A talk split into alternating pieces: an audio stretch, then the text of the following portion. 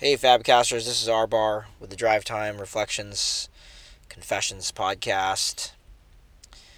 Being in pastoral ministry is is a, an honor and a privilege for the fact that I get to see behind the curtain in a lot of people's lives. And uh, a lot of people trust me to let them in to their story, if that makes sense. I also get to be joined at the hip throughout some heavy, heavy times. I mean, just just this week, talked to uh, a gal who had lost her spouse.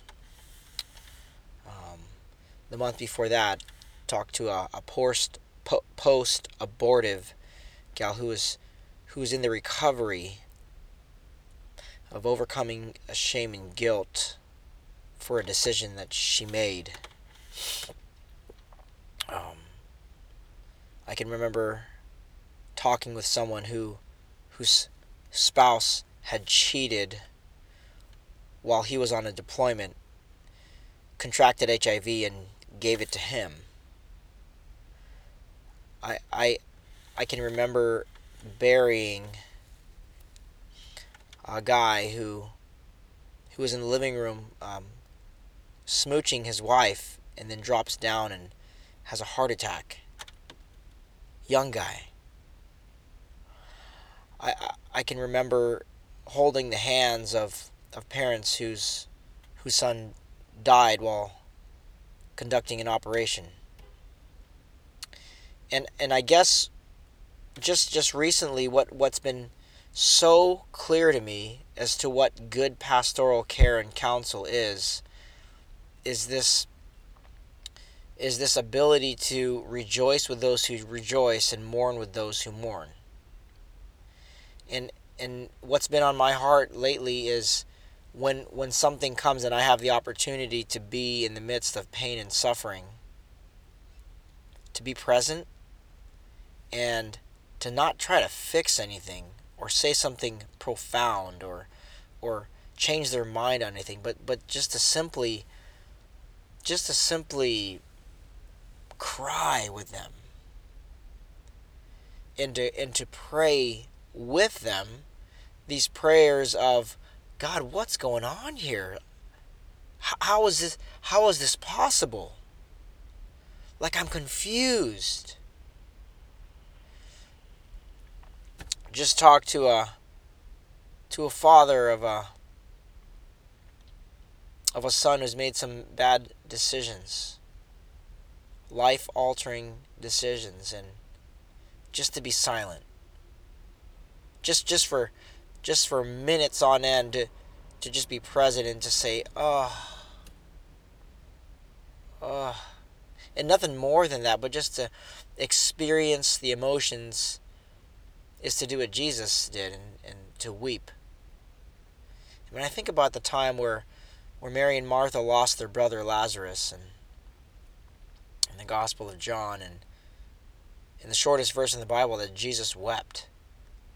But but I can imagine him because he had an intimate relationship with his family to the point where he wept.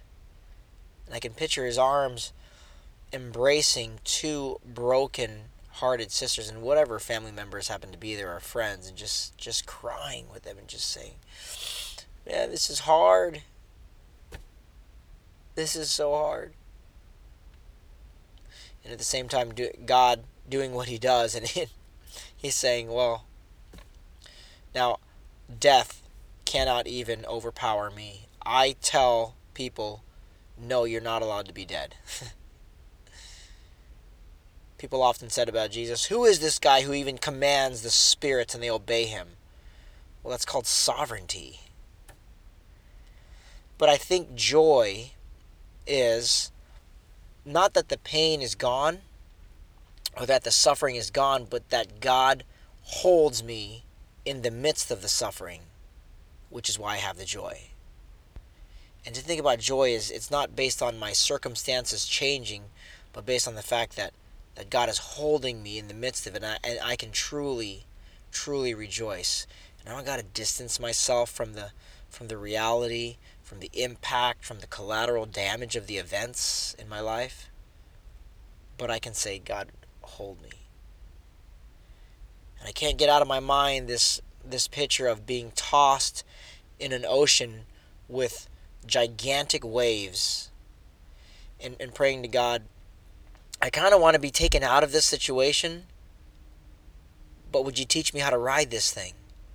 Would you surround me in the water with, with friends who also know how to surf this kind of stuff? Would you surround me with that with that kind of community and so we could just ride this together? And I and I could actually have joy in the midst of all this pain and suffering. And I have the freedom to cry out, God, why would you why would you let this person die? Why would you let this person contract this type of disease? And, and at the end of that, to, to, to end with, I'm so thankful that you can hold me in this time. So I've been getting in touch with my emotions lately. This is it's been an amazing thing because because I grew up um, I'm stuffing them for theological reasons. And really separating myself and distancing and, and thinking I have something special because I'm not affected by death. And but but now I'm just getting in touch with that and it's because I'm seeing how God gets in touch with that. And Jesus made several um, there were several times where it wasn't a teaching moment. It was a being present and crying with them moment and holding people moment and embracing them in the midst of the suffering. That's what I'm learning to do. So just thought I should share that with, with all of you who who might find yourself in either a sticky situation with, with pain and suffering. You might have someone in front of you who's going through a lot of in, intense pain and suffering and and I just encourage you to be present. Mourn with those who mourn, rejoice with those who rejoice. That's actually a Bible verse, Romans 12, 15. That's so real to me right now. So I leave you with that. Love you. And uh, talk to you guys next episode. Peace. Bye.